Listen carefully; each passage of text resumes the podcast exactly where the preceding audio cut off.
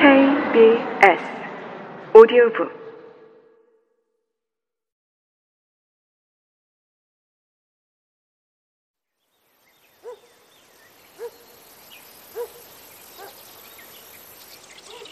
카이오 씨는 쌍둥이 형제 중에서 더 튼튼하고 일 잘하는 쪽을 데려온 것을 보고 반갑게 맞아주었다. 이렇게 결정하기까지 얼마나 힘들었을지 잘 알고 있었다. 카이오 씨는 친절하고 좋은 사람이고 바르보 씨와 매우 사이 좋은 친구였기 때문에 랑드리를 칭찬하고 격려하려고 최선을 다했다. 바로 수프와 포도주 단지를 내오게 해서 랑드리의 마음을 위로해 주려 했다.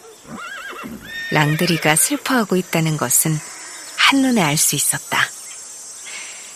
식사를 마친 다음 카이오 씨는 랑드리를 외양간에 데리고 가서 소 다루는 방법을 가르쳐 주었다.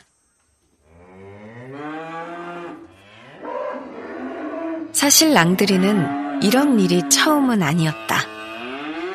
랑드리의 아버지도 꽤 훌륭한 소를 한 쌍 갖고 있어서 자주 소를 술에 매달아 끌고 다니는 일을 능숙하게 해내곤 했었다.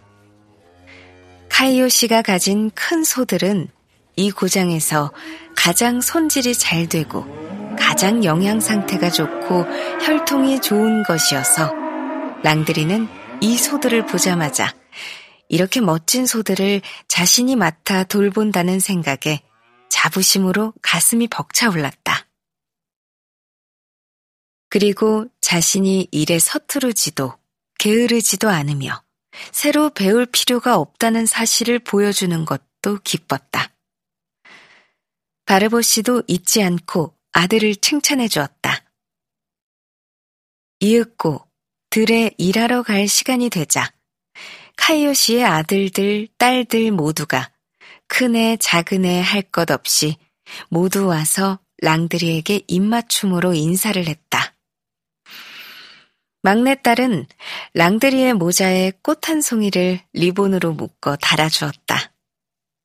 이날은 랑드리가 이 집에서 일하는 첫날이었고, 그를 맞이하는 가족에게는 축제와 같은 날이었다.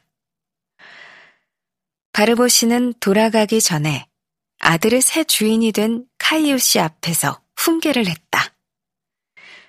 무슨 일이나 주인 마음에 들 수 있도록 하고 소를 자기 자신의 것이라 생각하며 돌보라고 지시했다.